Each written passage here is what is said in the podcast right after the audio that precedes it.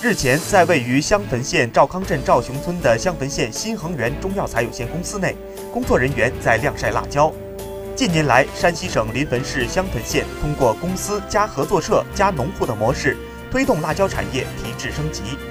著名品牌赵康辣椒是山西省临汾市襄汾县赵康镇的特产。赵康镇因地制宜，突出特色，不断做大做强无公害三英椒产业，全面培育一村一品。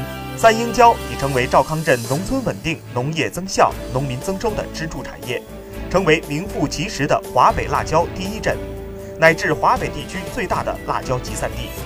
截止目前，该县辣椒种植面积超过两万亩。种植户人均增收两千余元。